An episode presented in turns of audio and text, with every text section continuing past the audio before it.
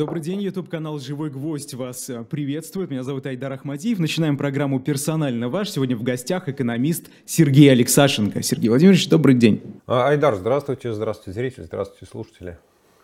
Да, вы знаете, я хочу начать с э, такой позитивной новости, это, конечно же, в кавычках. Первая партия из трех автозаков, оборудованных кондиционерами и туалетами, представляете, это 21 век, уже поступила в распоряжение столичных властей и принята к эксплуатации, сообщил уполномоченный по правам человека в городе Москва. Скажите, а что это так э, внезапно? Вот решили и условия, видите, создать для тех, кого задерживают. Готовятся к чему-то, что ли? Готовятся к продолжению протестов летом? Э, Айдар, ну, новость действительно хорошая для тех, э, кому доводилось ездить в автозаках часами по жаркой Москве. В общем, действительно, не только в Москве, в других городах России – в общем, действительно, это такая пытка. И на самом деле это реакция российских властей, знаете, какая, может быть, запоздалая, может быть, э, там просто как это, доходит как до утки на седьмые сутки. Но Европейский суд по правам человека неоднократно высказывал свои претензии к России, что э, вот содержание задержанных в автозаке, ведь на самом деле это люди, которых, вообще говоря, суд еще никем не признал. Да, они еще не преступники. Они, ну, в общем, даже с преступниками так нельзя обращаться. Но ну, это, в принципе, граждане страны, и пользующиеся всеми правами, и вот их помещают в такую железную коробку, да, и физически, физически пытают. Вот, собственно говоря, это реакция на решение Европейского суда по правам человека, хотя из России из него вроде как уже заявило, что выходит и что не будет исполнять решение, но тем не менее Э, приходится что-то делать. И, ну, наверное, действительно вспоминаешь, что на дворе 21 век, что, в общем, хочется как-то выглядеть более пристойно в глазах э, мирового сообщества. Ну, в общем, короче говоря, вот, вот так, да. Доходит, доходит с задержкой на несколько лет. Вот, кстати, еще тоже очень удивительно, касаемо арестов и так далее. Председатель Верховного суда Вячеслав Лебедев призвал российские суды чаще избирать более мягкие меры пресечения, чем содержание под стражей. Он говорит, что, э, например, в первом квартале 2022 года суды удовлетворили 90% из более чем 22 тысяч ходатайств о заключении в СИЗО.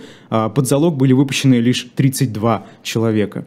Вот так. И это что, тоже какое-то смягчение нам ожидать? Или почему внезапно Лебедев решил вот так высказаться. Ну, Айдар, мне кажется, что здесь нужно опять вспоминать любимую, одну из моих любимых басен Крылова, да, а я бы повару иному велел на стенке зарубить, там повару не тратить слово, где нужно власть употребить.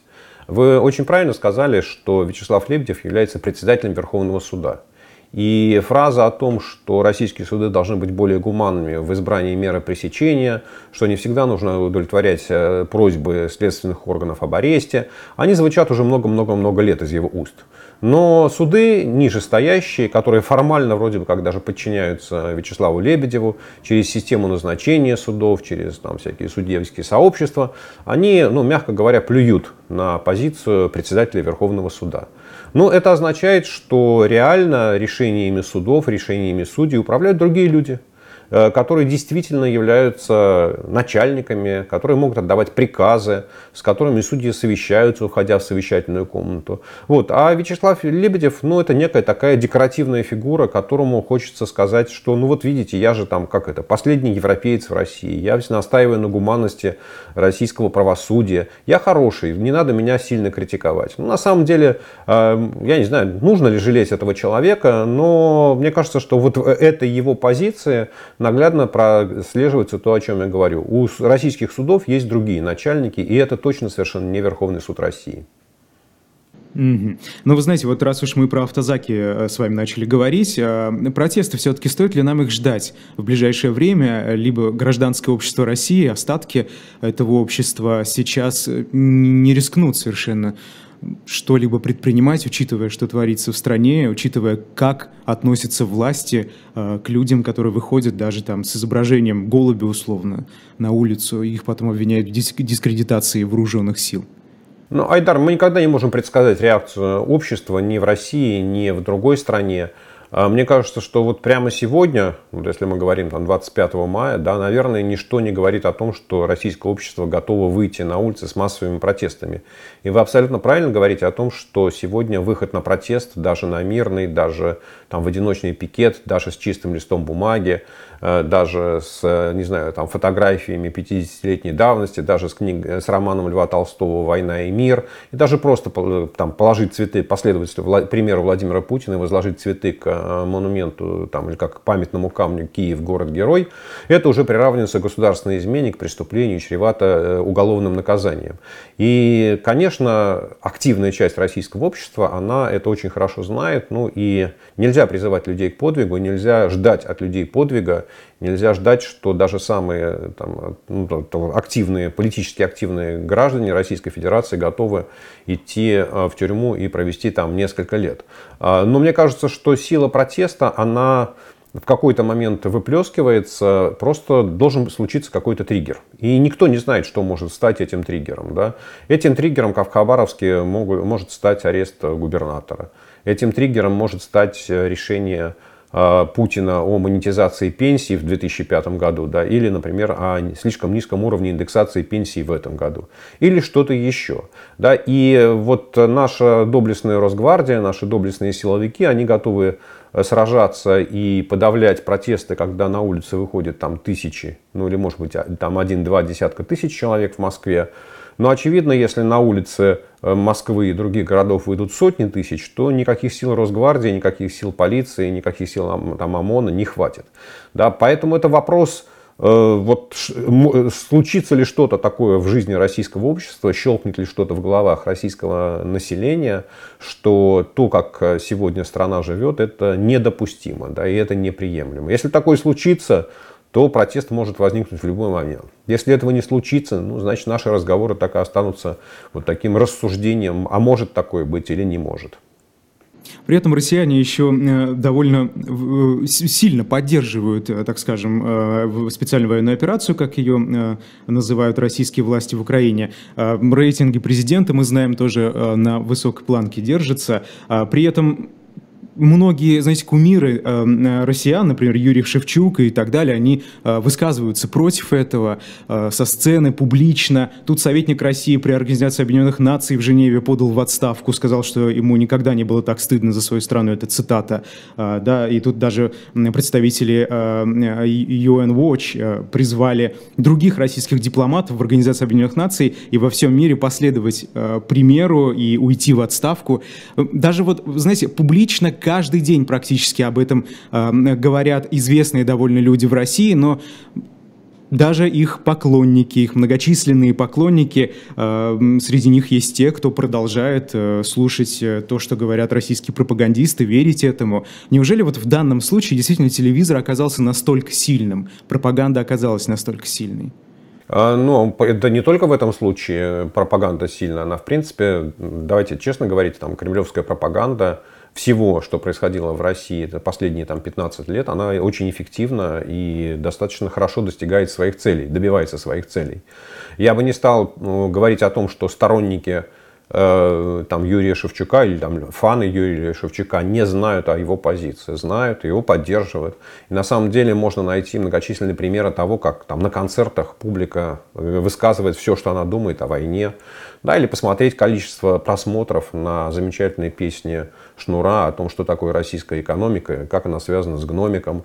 Вот, собственно говоря, все люди, российские люди, они, в общем, ну, знаете, как вот опросы, ну, много раз об этом говорили. Я даже не знаю, нужно ли повторять, что любые опросы в диктаторском обществе, э, спрашивающие о том, как вы относитесь к диктатору, дают вполне однозначный ответ. И глупо было бы ожидать чего-то другого. Да, то есть, ну, я плохо понимаю, как вот зачем вообще проводить этот опрос, да, если вы ответы знаете и так. И, в общем, достаточно хорошо понятно, что если всех, кто высказывается против войны, сажают в тюрьму или там в крайнем случае, в лучшем случае, да, подвергают штрафу, вот, ну, в общем, на самом деле найти людей, то есть, когда 20% говорит, что они не поддерживают войну, вопрос, в ответе на вопрос вот такого, не знаю, Левада или ВЦИОМа, или ФОМа, или кого-то еще, ну, это, в общем, люди совершают внутренний подвиг. Поэтому ожидать какой-то другой оценки я, я, я честно говоря, не, не готов. Но то, что россияне там, опять мы же можем сравнивать ну как, все, все исторические аналогии, они относительные, да, и там, времена не выбирают, в них живут и умирают, и поэтому там в, 60, в августе 68 года на Красную площадь вышло 7 человек да, там в 70-е, 80-е годы, когда шла война в Афганистане, я вообще не помню в Советском Союзе каких-то таких вот протестов, да, когда, не знаю, там десятки хотя бы человек выходили против войны в Афганистане. А то, что мы наблюдаем сейчас, это такой ярко выраженный гражданский протест. Опять мне кажется, что не нужно его недооценивать. Там, я не хочу его переоценивать, да, я не хочу сказать, что там, подавляющее большинство россиян не приветствует войну, но с, с очень большое, большое количество россиян, политически активных, они занимают ярко выраженную позицию, которая, ну, может быть, не так громко звучит. Вот. Можно ли бороться с телевизионной пропагандой? Очень сложно очень сложно. И э, на самом деле можно посмотреть последний опрос э, Левада-центра, который говорит о том, что э, по-прежнему телевидение является главным источником новостей для российского населения. Да, и вот тот тренд, о котором мы говорили, что там на интернет уходит все больше, он прекратился на самом деле где-то в начале 2020 года. Да, если посмотреть на графики, которые рисуются в Левада-центром, то там видно, что вот примерно с начала 2020 года вот снижение популярности телевидения прекратилось. И э, в ответ на вопрос, а кому из источников там, информации вы доверяете, телевидение удерживает больше 50%. То же самое, это стабильная планка не меняется с начала 2020 года. То есть на самом деле вот то давление интернета, которое мы наблюдали там, до 2020 года, оно с точки зрения на достижение там, распространения информации, оно как-то заканчивается, социальные сети, медиаиздания. Э, и э, можно искать объяснение этому, говорить о том, что именно в этот момент началось репрессивное давление российской э, силовой структуры, начались санкционные гонения, началось, началась цензура, началось массированное признание журналистов иностранными агентами. Все правильно. Но ведь это и есть вот те элементы борьбы за мозги. Да, это и есть там, элементы кремлевской пропаганды, да, убрать другие альтернативные источники информации с тем, чтобы население питалось одной позицией. Вот. Ну и на самом деле а, смотрите, если вот так вы не предвзято зайдете на, на тот же самый YouTube, который на, на самом деле в последнее время становится один, одним из наиболее популярных источников, он на самом деле выступает только ВКонтакте, да, опережая все остальные социальные сети, опять можем, понимаем хорошо почему, то там можно найти, не знаю, там 150 разных точек зрения. И будучи вот таким человеком, который хочет что-то узнать о том, что случилось сегодня, вы включаете да, и теряетесь. Вы не понимаете, что есть правда, что есть ложь, вы не знаете, куда тыкать. А с телевизором все просто. Вы включаете эту кнопку, знаете, что там в 20.00 выйдет сводка новостей, и вы все узнаете. В 21 вы включаете другой канал, и там все то же самое. В 22 вы включаете третий канал, и опять то же самое. И вот для значительной части российского населения э, этого оказывается достаточно. То есть нет желания там тратить, есть, есть готовность потратить 5 минут или там 15 минут на то, чтобы узнать новости последнего дня, но совершенно точно нет желания целый час копаться и разбираться в интернете, что есть правда, что есть ложь, проверять все источники. И вот как бороться с этим, да, вот как бороться с таким, знаете, мощным нарративом, который в фиксированное время вот, дает однозначную трактовку, мне кажется, что на этот вопрос пока нет ответа. Но опять я повторю, что эта ситуация может быстро измениться. Угу. Хорошо, перейдем к, к экономике. Курс евро на Мосбирже опустился ниже 56 рублей впервые с июня 2015 года. Вот постоянно о курсе говорим, но что-то как-то все ниже и ниже он становится. Хочется сказать, остановитесь. Ну, куда еще? Эм, скажите, почему это происходит? Э, какие основания вообще для этого? Ну, ответ очень простой. Евро никому не нужен, так же, как и доллар. Да, ведь по большому счету, вот э, там очень часто приходится слышать, что европейские страны платят России, ну, российским компаниям, компаниям за энергоносители 1 миллиард долларов, ну или там чуть меньше, 900 миллионов евро, долларов каждый день.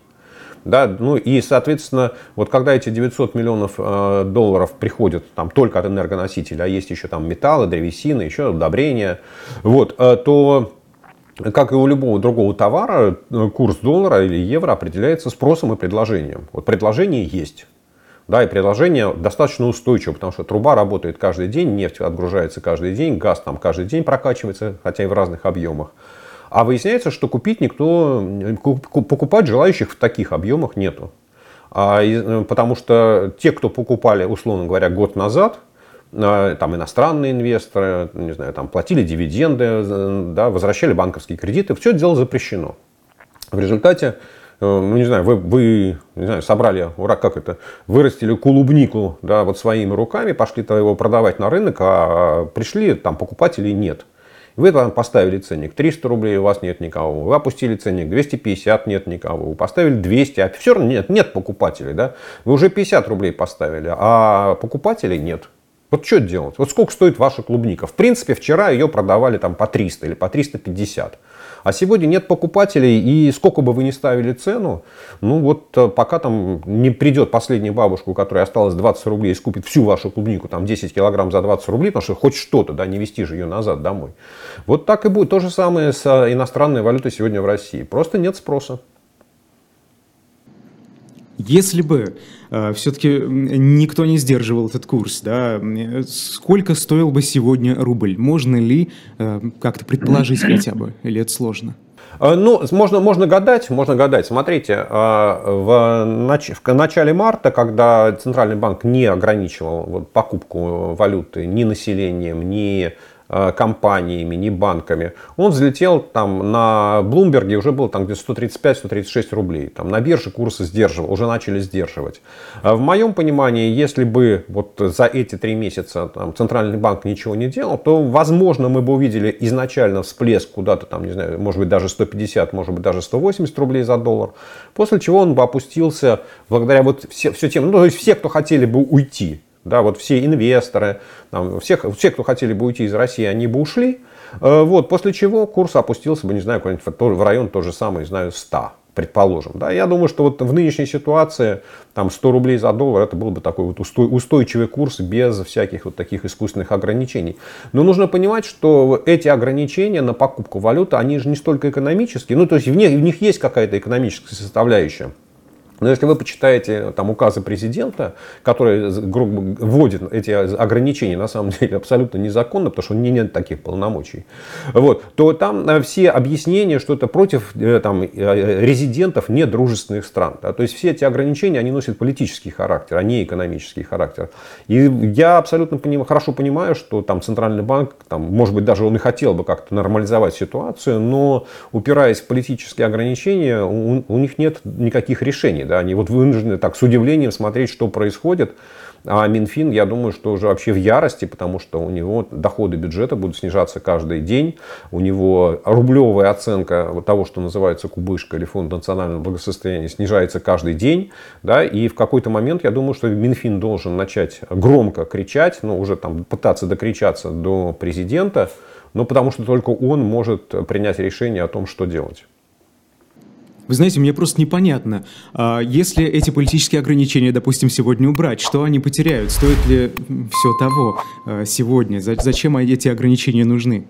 А эти ограничения нужны для того, чтобы демонстрировать, как это, граду и миру стабильность российской экономики, что она, как говорит Путин, преодолела, устояла, выдержала, окрепла, да, что вот нас мучают, а мы крепчаем, а, что вот э, те санкции, которые ввели, нам ни почем, да, потому что ну, там э, не, не надо себя обманывать, мы же хорошо понимаем, что там курс рубль-доллар это один из наиболее Э, понятных всему населению, вообще всем э, курсов, э, индикаторов экономической стабильности, положения дел в стране. И если рубль девальвируется, там, не знаю, на 3%, но каждый день, да, и сегодня он стоит 110, завтра 115, потом 120 и так далее, да, то понятно, что в экономике неблагополучно. А когда вы можете объяснить, там, будучи в кресле президента России, сказать, что смотрите, у нас рубль укрепляется, и у нас все хорошо, у нас все под контролем. И все те санкции, которыми вы нам так грозили, мы их так искусно обошли, нашли им противоядие. Но вот это и есть та демонстративная да, внешняя стабильность, которая так нужна Кремлю. Ну, рано или поздно этот мыльный пузырь лопнет. Когда-то придется а показать, что на самом деле происходит. А, это правда, но, понимаете, я часто говорю, что Владимир Путин, будучи абсолютно талантливым тактическим политиком, да, потому что opportunity, он очень хорошо чувствует возможности и очень хорошо тактические схемы разыгрывает и добивается выигрыша, они все приводят к стратегическим поражениям. Да, то есть вот все, что он делает, там, э, в том числе и в части экономики, что дает такие краткосрочные, ну он и там его команда, которая хорошо понимает, что нужно выполнить приказ, который отдан сегодня, а о том, что будет там через три месяца или через пять лет, думать не надо, потому что, скорее всего, или возможно, а, э, как, это, как говорил Скарлетт О'Хара, да, об этом я подумаю завтра, и за то, что будет через пять лет, отвечать будет тот, кто будет сидеть в этом кресле через пять лет. Поэтому вот что будет после, после нас, хоть потоп. Это такая вот ну, хорошо известная э, как, тактика поведения. А Дмитрий Песков, пресс-секретарь президента, сегодня сказал журналистам, что в стране обеспечивается макроэкономическая стабильность. Действительно ли сегодня она обеспечивается? Ну, видите как, вот Дмитрий Песков говорит о том же самом. Но э, макроэкономическая стабильность – это вопрос того, ну, как, как часто это бывает, это вопрос определений, да, и вопрос того, за, ну, на, как, на каком временном интервале вы рассматриваете ситуацию. И там, э, хорошо ли вы понимаете, что будет происходить с вашей экономикой. Э, вот. Когда у вас все государственные структуры там Министерство экономики, Центральный банк, Министерство финансов говорят о том, что экономика в этом году упадет там, на 10% плюс-минус там, 2%, то назвать это макроэкономической стабильностью я, честно говоря, не могу. Ну какая же стабильность, когда экономика падает? Когда все прогнозы говорят о том, что доходы населения снизятся в этом году то ли на 7, то ли на 8, то ли на 9%, ну, в общем, конечно, можно говорить стабильно, да, доходы будут так стабильно снижаться, но стабильностью это назвать невозможно. Когда инфляция ну хорошо, да, пусть там в прошлом году там 8% объективно вы связаны с ковидом, со структурными изменениями, но когда она с 8% взлетает до 20%, то назвать это стабильностью тоже невозможно. Да? Вот мы с вами берем там, горизонт, условно говоря, года, и мы понимаем, что вот эта фраза Пескова, ну, она высосана из пальца, ни на что не опирается. Но если, э, как это, превратиться в адвоката дьявола и там стать на место Пескова, сказать, ну смотрите, у нас в начале марта доллар сколько стоил? 120 20, а сейчас сколько? 55. Ну, видите, рубль крепчает, все хорошо. Инфляция была сколько? 2% в неделю, а сейчас 0,1% в неделю. Ну, видите, у нас же все хорошо. Да, поэтому, как это, все зависит от того, от микроскопа или телескопа, как вы смотрите на ситуацию. Хорошо. А Россия будет платить по внешнему долгу в рублях после того, как Соединенные Штаты решили не продлевать а, лицензию на обслуживание этого самого долга. Это спикер эм, Госдумы Вячеслав Володин заявил о таком недавно. Вот скажите, что это вообще значит? А, да ничего не значит. Я считаю, что, ну, не то, что считаю, как Вячеслав Володин, как это, тень, зная свое место, он отвечает за очень важное направление работы э, кремлевского государственного аппарата, да, поддержание порядка и единообразия, и хождение строем в Государственной Думе, и быстрого прохождения необходимых законов. Но он точно совершенно не он принимает решение о том, как будет ли Российская Федерация платить по долгам, не будет Российская Федерация платить по долгам, будет ли она это делать в рублях, или будет делать она это в иностранной валюте, как зависит зависит, записано в проспектах облигаций. Вот этот, я, не то, что он не решает этого, даже его мнение никому не интересно среди тех людей, кто принимает решение по этому вопросу. Я хочу напомнить, что после того, как Путин выпустил указ о том, что погашение э, российских долгов будет идти в рублях, э, министр финансов Силуанов очень долго бился в грудь и кричал, что вот мы будем платить только в рублях, и мы уже заплатили, и вообще нам на все наплевать, мы считаем, что мы погасили.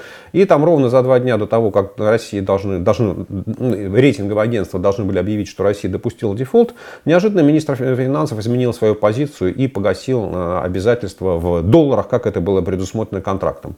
Поэтому вот можно говорить все, что угодно, можно давать любые обещания, но пока, до настоящего момента, Министерство финансов все свои обязательства по погашению, по обслуживанию внешнего долга осуществляет в иностранных валютах.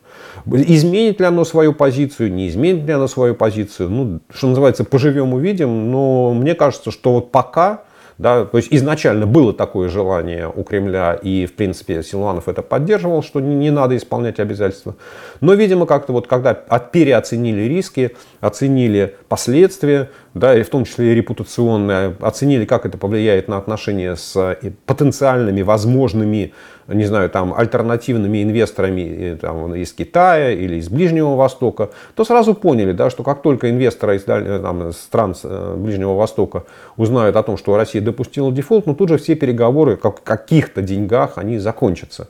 Да, поэтому это такой сложный баланс интересов и точно совершенно ну, э, не заплатить. Ведь на самом деле нам у Российской Федерации, вот как у, у эмитента облигаций, до конца этого года, я там точную сумму не помню, но это несколько сотен миллионов долларов процентов по э, кредитам. Да, то есть там нет никакого даже погашения основного долга. И ну вот там, не знаю, там ради 500 миллионов долларов устраивать вот такую вот разрыв, полный разрыв отношений там на много лет с теми, на кого вы, пытаетесь возложить надежды свои, связать надежды, что именно они выступят альтернативными источниками, что это вот то, наш ответ Чемберлену, что вместо англичанки мы найдем других инвесторов. Вот все это э, сломать ради нескольких сотен миллионов долларов, ну вот баланс интересов явно, даже, ну, опять, а, временами у них включается рациональное мышление. Поэтому, видимо, Володин обо всем этом не знает и может кукарекать все, что хочет. Но все-таки это как-то влияет на альтернативных инвесторов, о которых вы говорите. А все-таки сейчас же наверняка они смотрят на то, что происходит в России, и настроения у них, может быть, меняются, а может быть и нет. Вот, кстати, как вы думаете? Э, ну, не, смотрите, вот прямо сейчас, я думаю, что вот прямо вот, что опять, да, если мы берем очень короткую перспективу и, не знаю, там недели или там месяц, один-два месяца, то, конечно, сейчас России крайне тяжело России как в целом, да, и государству, и компаниям, и банкам, и регионам вести какие-либо переговоры о привлечении новых инвестиций. Да, потому что ситуация меняется быстро, э, рисковать без нужды там, брать на себя безумные политические риски никто не хочет. Но ведь э, смотришь же немножечко вперед, да, потому что там и тот же самый э, Российский фонд прямых инвестиций ведет переговоры с арабскими странами. У него есть инвесторы из суверенных фондов из стран Ближнего Востока. Да, и с ними со всеми нужно поддерживать отношения. Даже если вы сегодня не хотите или там, не можете у них взять денег, попросить прийти их, вы с ними должны поддерживать отношения и вы должны демонстрировать им, что вы проводите адекватную политику. Что несмотря на все сложности, несмотря на то, что вы ведете такую экзистенциальную войну с Соединенными Штатами, что они на вас напали, что НАТО, на, на, НАТО рвет Россию на клочья, Россия героически выдерживает все эти усилия. Несмотря на все это, мы проводим разумную, взвешенную макроэкономическую политику. И даже тем самым инвесторам из стран НАТО, которые используют уплаченные России деньги для того, чтобы покупать снаряды, для того, чтобы транспортировать их в Украину, чтобы эта Украина стреляла по российским войскам, вот даже этим инвесторам мы все равно платим в долларах, как положено. Да? И, собственно говоря, это такой вот элемент диалога. И опять это не означает, что прямо завтра э, там э, Дмитриев поедет э, куда-нибудь в Абу-Даби и привезет оттуда 2 миллиарда инвестиций. Нет, конечно, завтра это не случится, но, э, собственно говоря, его партнеры из Абу-Даби, с кем он разговаривает, или из Дубая, из Катара, из Катара, да, но они все это как, ну хорошо, да, вот смотри, они нормально себя ведут, да, в общем, нет никаких оснований считать, что они меняют свою стратегию экономического или там макроэкономического поведения. Вы знаете, э, комментатор Виктор пишет, доллар по 30, картошка по 300. И вот, ну, действительно, я просто разговариваю с людьми, которые а, не смотрят «Живой гвоздь», которые смотрят в основном телевизор а, и верят тому, а, что там с этого голубого экрана им говорят. И вот они говорят, ну, посмотри, Айдар, а, доллар у нас сколько сейчас стоит? Меньше, чем было до конфликта в Украине. Да? Ну, посмотри, все же хорошо. Я говорю, ну, ты оцени свою потребительскую корзину, сколько ты сейчас платишь за э, э, то, э, за что платил там два месяца назад, намного меньше, в два раза меньше. И вы знаете, эти люди, они как-то, как будто бы эти параллели совершенно не выстраивают. Как это понимать? Это нежелание какое-то, э, невежество, что это? А, ну, это не способность, ну, знаете, как это вот есть примитивные, здесь есть такие примитивные художники, примитивисты, я ничего плохого о них сказать не могу, а есть примитивное мышление. Примитивное мышление, оно отличается тем, что человек не в состоянии выстроить логические цепочки причинно-следственных связей. Да, и для него а, вот это вот, ему же не интересно, почему доллар укрепляется, э, ослабевает, да, почему рубль крепчает, почему там вчера доллар был 100, а сегодня он 60. Его совершенно это не интересует, его интересует внешний эффект. Вот смотри, мы поставили доллар на колени – и он гордится этим, как будто это его личная заслуга. Да, но когда вы ему скажете, слушай, ну, Вася, ты же доллар на хлеб не намажешь, ты же его не съешь, ты посмотри, что у тебя вчера там капуста стоила, не знаю, 20 рублей, а сегодня она стоит 120 рублей. Да? Вот э, ты, у тебя щи-то подорожали на 30% за последние два месяца, вот набор для щей. Вот, он так, не, ну слушай, ну нас же, нас же, нас же чморят, нас же гнобят, нас же унижают, там, на нас санкции накладывают за то, что мы такие вот, мы, посмотри, мы же мощные, Мы же доллар поставили на колени, вот за это против нас ввели санкции. Да? То есть людям хочется ощущать великими, да, и они, ну, опять, они, они же про войну ничего не знают. Да? Ведь и, вот, когда вы пыта, попытаетесь им рассказать, что санкции это же не потому, что мы доллар поставили на колени, а санкции это потому, что там, Россия ведет войну в Украине, потому что Россия э, обстреливает э, украинские города, разрушает украинские больницы, разрушает дороги, мосты, э, там люди гибнут э, сотнями. Да? Вот Э, он же про все это дело не знает. У него же голове совершенно другая картинка э, специальной военной операции. Да? И поэтому у него нет никаких связей. Ну, инфляция, инфляция, ну хорошо, ну выросла, ну да, нам, нам мстят. Вот. И опять это мы возвращаемся к тому, с чего мы начинали. Да? Это, это и есть искусство российской кремлевской пропаганды. Да? Объяснить, что все не так однозначно. Госдума предложила наделить президента правом ограничивать движение капитала на финансовом рынке, сообщает об этом агентство Интерфакс. А, при этом часть полномочий может быть делегирована правительству или Центробанку. Что это значит? А, ну, это значит, что наконец-то до кого-то дошло, что все те указы, которые подписывал Путин о там, введении валютных ограничений, они никак не, не следуют из законодательства. У президента нет таких полномочий. Эти указы никто, по идее, не должен выполнять. Если бы в России был независимый суд, то, в общем, они бы и не выполнялись. Ну вот, знаете, как обычно Э, там практика Кремля сводится к тому, что сначала принимают закон, а потом на основании этого закона вводят ограничения немедленно. Ну, в данном случае, видимо, как это, уже времени не хватало, да, и сначала ввели ограничения, а потом кто-то сказал, слушайте, ну, а может мы все-таки закон поменяем, чтобы все это выглядело, ну, хотя бы выглядело, имело законное основание. Точно так же, как, ну, на самом деле, вот сейчас там эти ограничения касаются капитальных операций, но ведь на самом деле Путин ограничивает и текущие операции. Да, когда там Путин своим указом запрещает выплату дивидендов нерезидентам или требует, чтобы оплата экспорта газа осуществлялась в рублях, чтобы изменения в контрактах, это уже изменение правил осуществления текущих операций. Но я бы сразу вот этим товарищам, которые в Думе, посоветовал предоставить президенту все сразу, да, пусть он регулирует и не только капитальные операции, но и текущие. А вообще говоря, я бы посоветовал принять другой закон, да, Думе самораспуститься, а все полномочия законодательно дать президенту. Вот тогда бы на самом деле было бы гораздо эффективнее, и никто времени терял, а бюджет мог бы сэкономить большое количество денег на этом деле. Но уж если вы решили президенту делегировать полномочия по изменению законов или по трактовке законов, ну а зачем тогда нужна Государственная Дума? Зачем вообще нужно содержать их 450 бездельников? Mm-hmm. Эм, хорошо.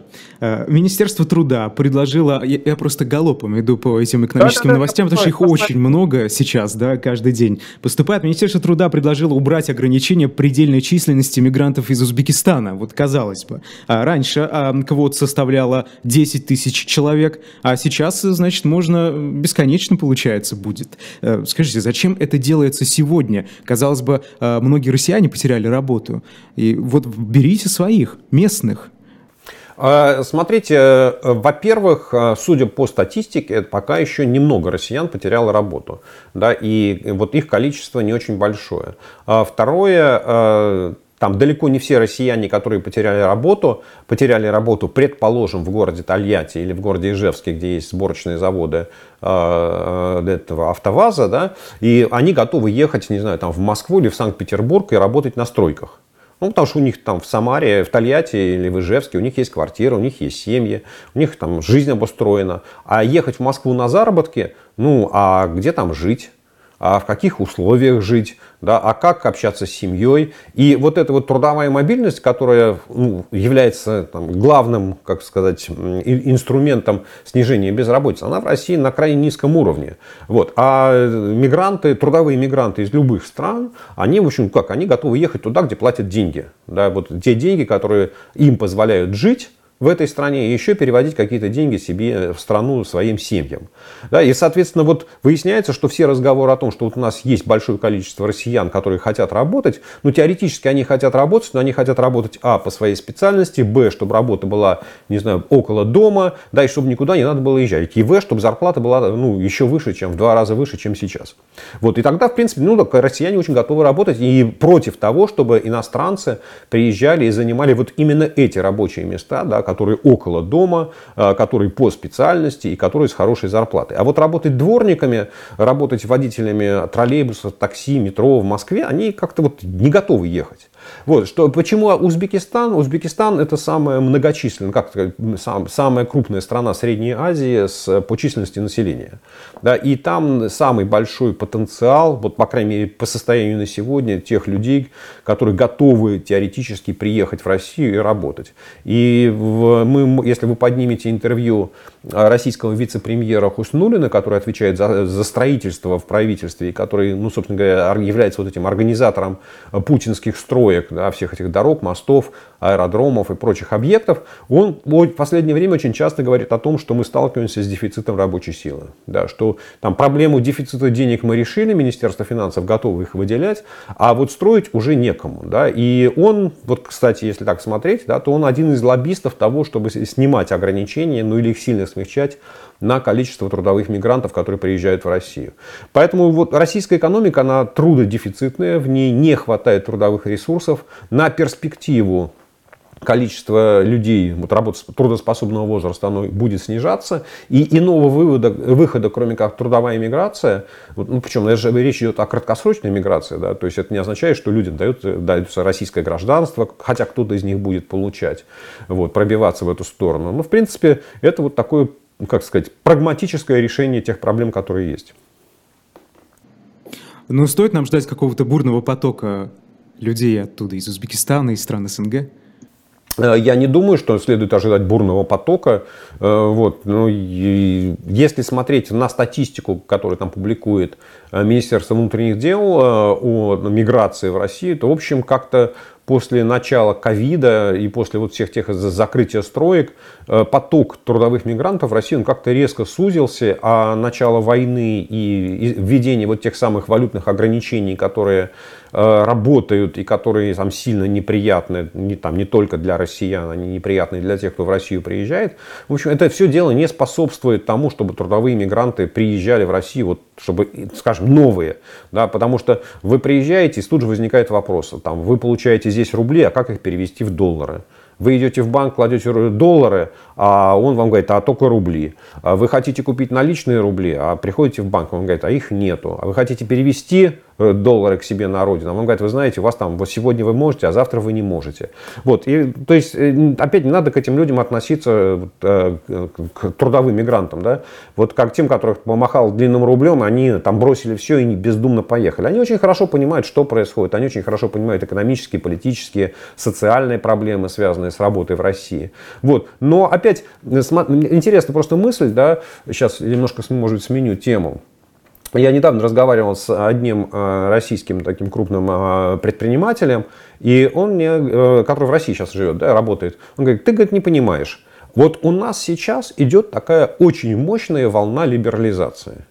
Да? Вот у нас сейчас давление на бизнес снижается. Вот такое ощущение, что поступила сверху команда, не кошмарить. Да? И в этом отношении, вот, э, скажем так, снижение, э, снятие квот на трудовую миграцию из Узбекистана, разрешение параллельного импорта да? и много-много-много другое, чего делает правительство, в принципе, это вот и есть та самая раз, разбюрократизация да, бизнеса, о которой долго-долго говорили большевики. Да? Но если там пока была нормальная нормальная ситуация, пока не было войны, все это упиралось, потому что всегда у каждого политического барьера стоял чиновник, который на этом зарабатывал, э, экономического, да, бюрократического барьера, стоял чиновник, который на этом зарабатывал, то сейчас вот сверху поступила команда от Путина, ну-ка быстро прекратить все это.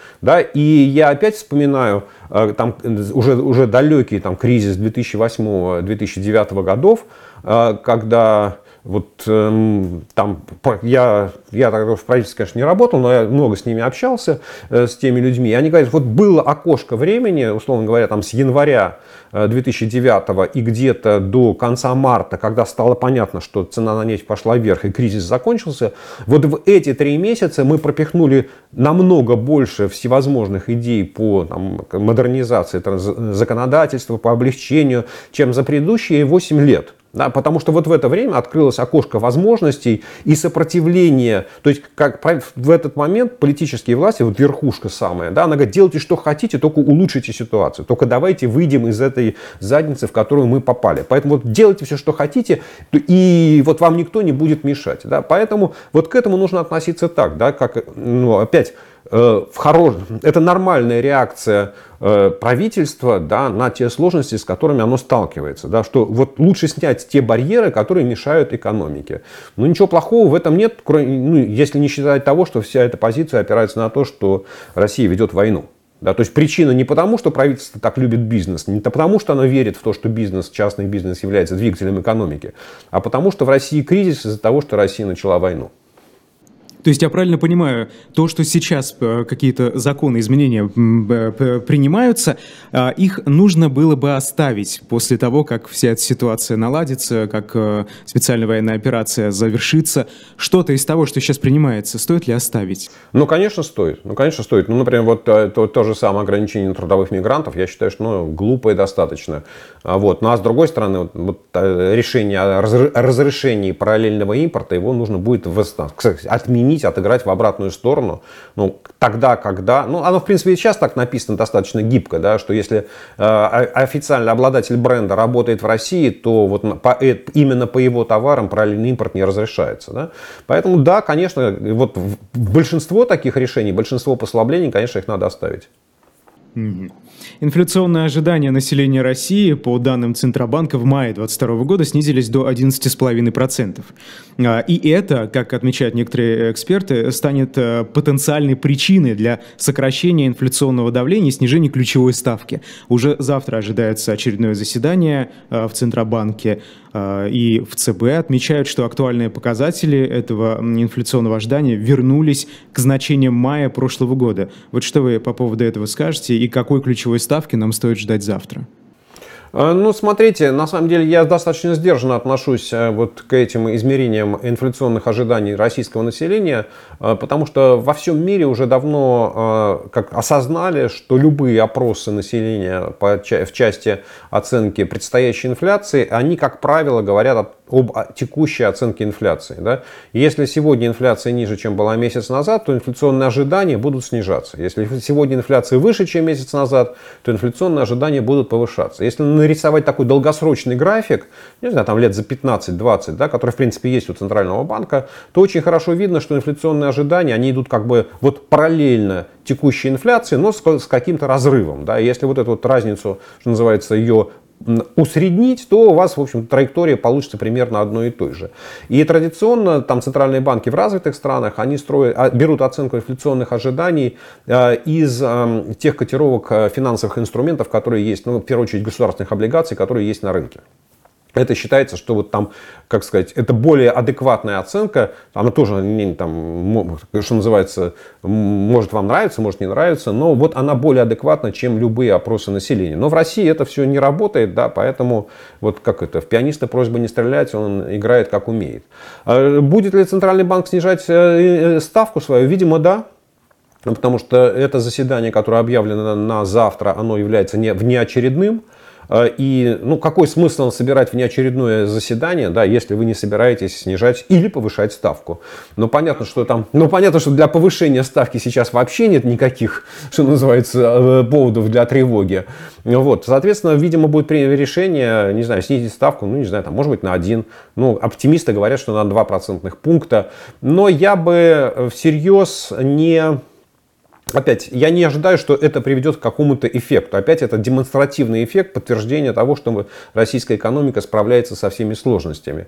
Ведь э, ставка Центрального банка, она работает, э, ну, как сказать, она должна либо стимулировать получение кредита, либо дестимулировать. Да? То есть, если ставка повышается, то э, там, компании, население должны брать кредитов меньше. Если ставка снижается, население компании должны брать кредитов больше.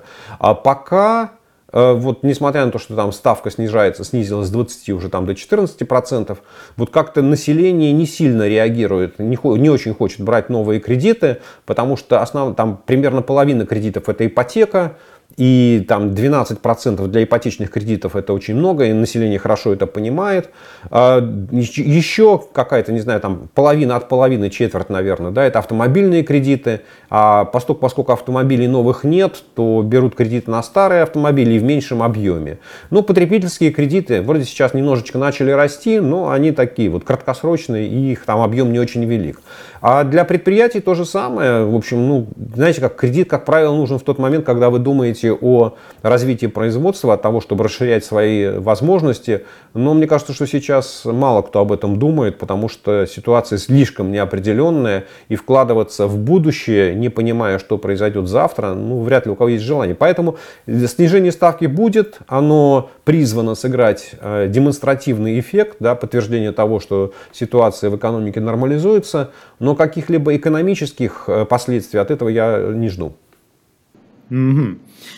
хорошо. Министр финансов Японии, переходим к таким международным отношениям, а, заявил, что рост цен на сырье из-за боевых действий в Украине может нарушить процесс восстановления экономики Японии от последствий коронавируса. И в то же время мы видим экономические последствия этой спецоперации в Европе и в США. Например, в Америке а, бензин на автозаправках там, вновь установил новый исторический максимум и так далее. Может ли эта ситуация настолько накалиться, дойти до какой-то критической отметки, что просто население Европы, США, Японии и других там стран э, скажет, ну, хватит, все, мы больше не можем. Давайте не, не будем больше терроризировать там Россию, да, своими санкциями. Мы больше не можем. Мы не хотим покупать бензин так дорого, мы не хотим, э, чтобы наши, наш уровень жизни э, все снижался и снижался.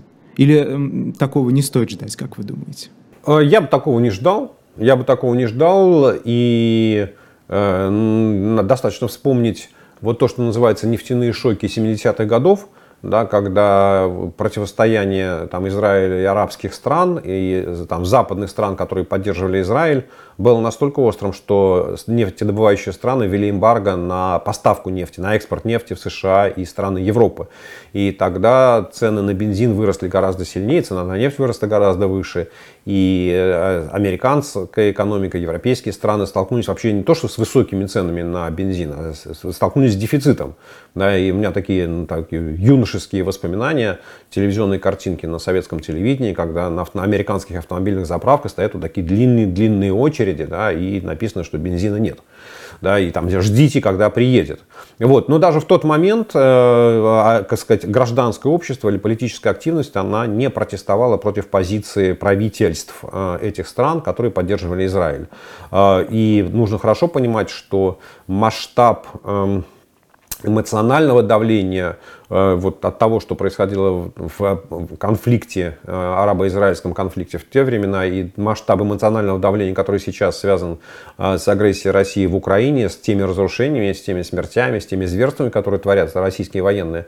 Но сейчас мир гораздо более открытый, информация об этом гораздо более доступна, и там, миллионы украинских беженцев, которые есть в Европе, они, собственно говоря, вот, ну, будут играть в прямо противоположную сторону. То есть представить себе, что сегодня европейцы э, выйдут с лозунгами э, вот эти хохлы go home, э, там э, Макрон Шольц, Байден, э, прекратите кошмарить Путина и подпишите с ним мирное соглашение, и пусть Зеленский потеряет там половину своей земли, только пусть бензин стоит там в два раза дешевле, но мне кажется, что это такая иллюзорная да, мысль, она не имеет никаких практических оснований под собой. Тем временем рестораны, магазины и разные компании возвращаются э, в Россию, но под другим названием и с другими собственниками. И вот тут в чате у нас пишет, Путин всех переиграл, все идет по плану. Но действительно, смотрите, население России, ну, лишилось оно Макдоналдса ненадолго. И то в регионах, кстати, рестораны работают. Например, в Башкирии, вот откуда я, там все совершенно жизнь, знаете, течет, э, как говорится, как и текла она до спецоперации в Украине. Вот. А сейчас э, придут, ну да, не будет это называться Макдоналдсом, будет будет это буква М, например. Мы будем выходить, есть те же бургеры. Все хорошо. Э, что, какие сложности вообще вам скажут? А, ну, смотрите, а, то, что Макдональдс продал свои рестораны в России, а, пусть даже и с убытком, это хорошо для Макдональдса, потому что, в принципе, он их просто мог все потерять и ничего за это не получить. А так получил хоть какие-то деньги. А от того, что у ресторанов Макдональдс появился новый собственник, ну, вообще говоря, это из этого ничего не следует. потому что обещать не значит жениться и стать владельцем там 700 точек по всей стране, ну, не означает, что вы сможете что-то производить, да, булку с котлетой имени товарища Медведева.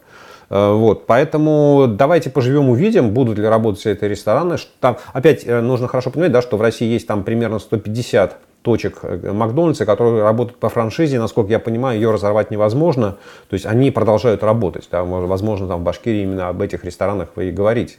Но, в принципе, основное количество, 700 ресторанов, 700 точек, они принадлежат Макдональдсу, и там, там ничего не будет. Вот, поэтому говорить о том, что эти будут там выпускаться там, под буковкой М что-то другое, давайте посмотрим, будет или не будет. Я там про крошку картошку и прочие заменители или там конкуренты американского фастфуда слышу с середины 90-х годов. И там Юрий Михайлович Лужков уж на что был человек такой упорный, да, и обладавший огромными административными и финансовыми возможностями в Москве, ну вот он свою крошку-картошку, ну, в общем, так и не смог поставить даже в масштабах, в рамках одного города. Да, сделал так, чтобы она устойчиво работала, я уж не говорю о том, чтобы приносила прибыль. Вот. А Макдональдс он в России работал, и в России тоже он работал с достаточно большой эффективностью и зарабатывал деньги. Вот. Поэтому то же самое, да, ну, смотрите, завод АвтоВАЗ или там Автофрамос, да, который в Москве, бывшая АЗЛК, ведь они же не закрылись, ведь у них же появились новые владельцы, да, только выясняется, что эти владельцы не знают, какой автомобиль они будут производить. Поэтому да, конечно, Путин всех переиграл, потому что предприятия не закрылись, у них появились собственники. Но опять это как это, тактическая победа. Да, того, что Макдональдс не закрылся, это не означает, что точки Макдональдса, там рестораны, да, которые принадлежали Макдональдсу, они будут, возможно, откроются. Да, ну, давайте посмотрим, что они будут производить и там, насколько стандартной будет э, пища, насколько будет она качественной, насколько она будет дешевой по карману россиянам. Хорошо. Э, предлагаю перейти к теме переговоров с Украиной. Э, дело в том, что э, сейчас они не продолжаются, и когда продолжатся, непонятно. Вот, например, Зеленский недавно сказал, что Украина вернется к переговорам, если Россия вернет захваченные, по его словам, после 24 февраля территории. Вот такое условие. При этом, кажется, Организация Объединенных Наций и Турция совместно пытаются что-то сделать в этом направлении, но ничего, судя по всему, пока не выходит. И тут как раз Владимир Путин подписал указ об упрощенном порядке приема в гражданство России а, для жителей Запорожской и Херсонской областей Украины. Вот это ведь явно а, не в пользу мирных переговоров все. Ну, конечно. Но мне кажется, что вообще сегодня о мирных переговорах а, говорить бессмысленно, потому что мирные переговоры возможны в тот момент, когда, ну, как минимум одна сторона понимает, что для нее последствия продолжения войны гораздо опаснее, чем э, там, те потери, которые она может понести в результате достижения компромисса. Ну, мирные, мирные переговоры, мирный договор – это в любом случае компромисс. Да? Мы можем говорить, там, в какую сторону он смещен, на чьих условиях, но тем не менее это некий, некий компромисс. Вот. И сегодня очевидно, что э, там, у российских властей точно нет желания идти на какие-то переговоры, потому что пока российская армия пусть и ми- минимальные успехи, но демонстрирует. Она продвигается, там, не знаю, по 100 метров, по километру, а иногда чуть больше в каких-то точечных направлениях. И говорить о том, что вот российская армия, ну, совсем вот остановилась, да, тем более перешла в оборону, а тем более там украинская армия давит, невозможно. Да? Поэтому чтобы, что, что должно толкать сегодня Путина на то, чтобы идти на переговоры, я не вижу.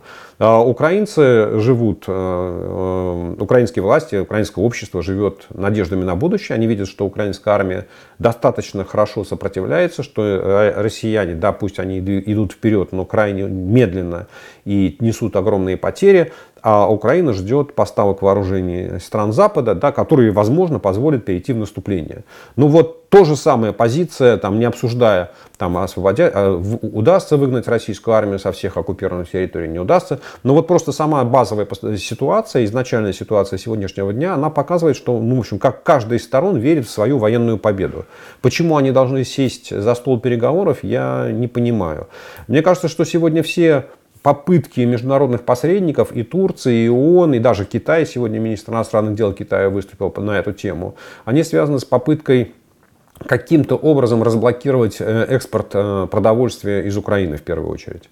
Да, потому что Украина лишена возможности экспортировать, украинские компании лишены возможности экспортировать зерно, подсолнечное масло, и это сказывается уже на продовольственной ситуации, на безопасности, на ценах Э, в мире, там, на голоде, на недостатке продуктов. И это является колоссальной проблемой для международного сообщества. И мне кажется, что вот попытки посредников, они сейчас э, вот очень-очень-очень сужены. Да? Вот решить одну конкретную задачу, попытаться вывести продовольствие из Украины с тем, чтобы накормить жителей планеты Земля. Вы сказали, что у Путина сегодня нет оснований заключать мирный договор, но скажите, э, тогда чего он добивается? Как он хочет завершить эту спецоперацию, как вы думаете? Айдар, это вот знаете как вопрос на миллиард долларов, и я э, его очень часто повторяю, у меня нет ответа на него. Потому что э, Путин вот, в, даже вот то, что я говорил раньше, это вообще там, позиция там, российской, ну, скажем, поли, даже военных, не знаю, политической элиты, тех людей, с кем Путин советуется, да, или с кем, чье мнение он выслушивает. А для Путина э, вот это же вопрос, что Путин посчитает победой для себя. Ведь это же не вопрос, что там продаст э, российскому населению российское телевидение в качестве победы. Да, в качестве победы можно было продать Мариуполь. Да, в качестве победы можно было продать Попасную. Да все что угодно. Российскому населению в качестве победы можно продать все что угодно. Можно даже снять постановочные фильмы о водружении красного флага над Рейхстагом да, и сказать, что вот это и есть наша победа. Просто никто не заметил, как мы добрались до Рейхстага, залезли на купол стеклянный и повесили там красный флаг. И сказать, вот мы победили. Да, и после этого торжественно отпраздновать там, 9 мая, 10 мая, 12 мая, 26 мая. Да когда угодно можно было праздновать победу. Но суть состоит в том проблема, что Путин должен для себя сказать «я победил». И вот что он, имеет, что он действительно видит целью военной операции, где он готов поставить точку, я пока не очень хорошо понимаю. Возможно, да, там, ну как сказать, кон, ну такая консенсусная, да, или большинство экспертов считает, что он э, все-таки ставит перед российскими военными задачу э, э, выйти на границы, то, что называется Донецкой и Луганской областей, ну или как минимум Луганской области, после чего сказать, что мы выполнили свою задачу, мы, ведь как войну же объявили из-за того, что обратились правительства вот этих ЛНР, ДНР, которых Россия признала, да, и там по договору о взаимной помощи решили им помогать. Вот мы им помогли, мы освободили их территории, после чего там российские войска получат приказ встать там, где стоят, и, что называется, удерживать занятую территорию, и, скажем так, используя э, те части Укра... территории Украины, которые не входят в ЛНР, ДНР, да, это Херсонская область, Запорожская область, говоря, а вот это наш переговорный ресурс. То есть это мы готовы обменивать на какие-то ваши уступки. Но это вот какая-то одна из конструкций, но опять она хорошо аргументируется экспертами, но это не значит, что у Путина в голове то же самое. Возможно, у него есть какой-то... Помните, как он же сказал там, Шольцу, да, в самом начале войны, по-моему, это было, что типа все будет идти по плану, а план мы вам не скажем, потому что мы сами его не знаем. Ну, вот примерно так все в голове у Путина и устроено. Вы знаете, мне непонятна позиция Сербии и Венгрии. Вот, например, а, недавно премьер-министр Венгрии а, вот что сказал, смотрите. Брюссель злоупотребляет своей властью, сокращает полномочия стран-членов Евросоюза и навязывает нам чуждую культуру и идеологию. Ну, э, знаете как, я, можно вам задам циничный вопрос. А если бы вам э, премьер-министр Венгрии заплатил 100 миллионов долларов, вы бы разделили его точку зрения? Он сказал, Айдар, я, Айдар, я вам заплачу 100 миллионов, только скажи, что я прав. Ведь вопрос цены, да? Мы, мы же хорошо понимаем, что Венгрия, когда она вступала в Европейский Союз, а тем более вступала в НАТО, подписывалась под некими общими принципами, ну, то, что называется э, гуманитарные ценности Запада, принципы там, э, устройства современного мира, да, где, куда входят права человека, политические свободы, ну и так далее, и так далее, и так далее. И венгерское правительство под руководством, когда его возглавил Орбан, оно стало вот от этих принципов отходить все дальше, дальше и дальше. И вообще говоря, Венгрии никто это не навязывал. Венгрия, вступая вот в эти две международные организации, сама подписалась, что она готова этим принципам следовать. Вот. Но поскольку, поскольку Венгрию очень активно спонсирует э, Кремль, он ее поддерживает Э, всевозможными способами, там, открытыми и э, скрытыми, вот, то это вот вопрос о том, что это и есть, как сказать, тот троянский конь, да, который сегодня существует в, э, там, среди 27 стран э, Европейского Союза, я уж не помню, сколько там членов НАТО. Да, вот Вен... Э, и Путин очень активно использует позицию Венгрии для того, чтобы блокировать решения этих организаций. Мы подходим к концу, и я хотел бы задать вопрос про баллонскую систему. Видимо, Россия будет выходить из этого процесса. А сегодня об этом э, говорили в том числе и в Госдуме. Комитет э, парламента по науке и высшему образованию совместно с правительством уже начал работу над э, практическими шагами по выходу. Вот скажите, что это значит, во-первых, для молодых россиян? В целом, к чему это приведет? И зачем это нужно было? Ну, зачем, зачем это нужно было, это очень э, ну, связано с предыдущим вопросом. Ну, а зачем нам Запад, нам, суверенной России, там, великой цивилизации, навязывает свои принципы, как нам строить систему образования? Ну, мы что, не знаем, что российская система образования, она самая лучшая в мире? Она просто по определению, знаете, как учение Маркса всесильно, а потому что оно... Ну, а, ну, а мы же, мы же законные наследники советской системы. Да? Вот, учение Маркса вер... всесильно, потому что оно верно. Вот этот тезис я помню там со, со студенческой скамьи. Вот то же самое здесь. Наша система самая лучшая в мире, наши микросхемы самые крупные в мире. Да, поэтому вот э, не надо нам ничего навязывать. Не надо нам ничего навязывать и не надо нам ничего указывать. Потому что участие в любой международной организации, в любой организации по стандартам, по принципам, оно накладывает ограничения на возможность там что-то делать. Да, им нужно всегда что-то выполнять. А поскольку, поскольку Россия не является центром цивилизации не способна генерировать никаких там прорывных позитивных идей, то России приходится все время как-то вот прислушиваться к чужому мнению. Вот. А молодежь российская пострадает главным образом потому, что если это случится, то э, через, ну, когда и если барьеры откроются с Европой и со всем миром, то российские дипломы о высшем образовании будут с трудом признаваться в других странах. Mm-hmm. Спасибо большое. Это была программа «Персонально ваш». В гостях был экономист Сергей Алексашенко. Меня зовут Айдар Ахмадиев. До свидания. Спасибо большое.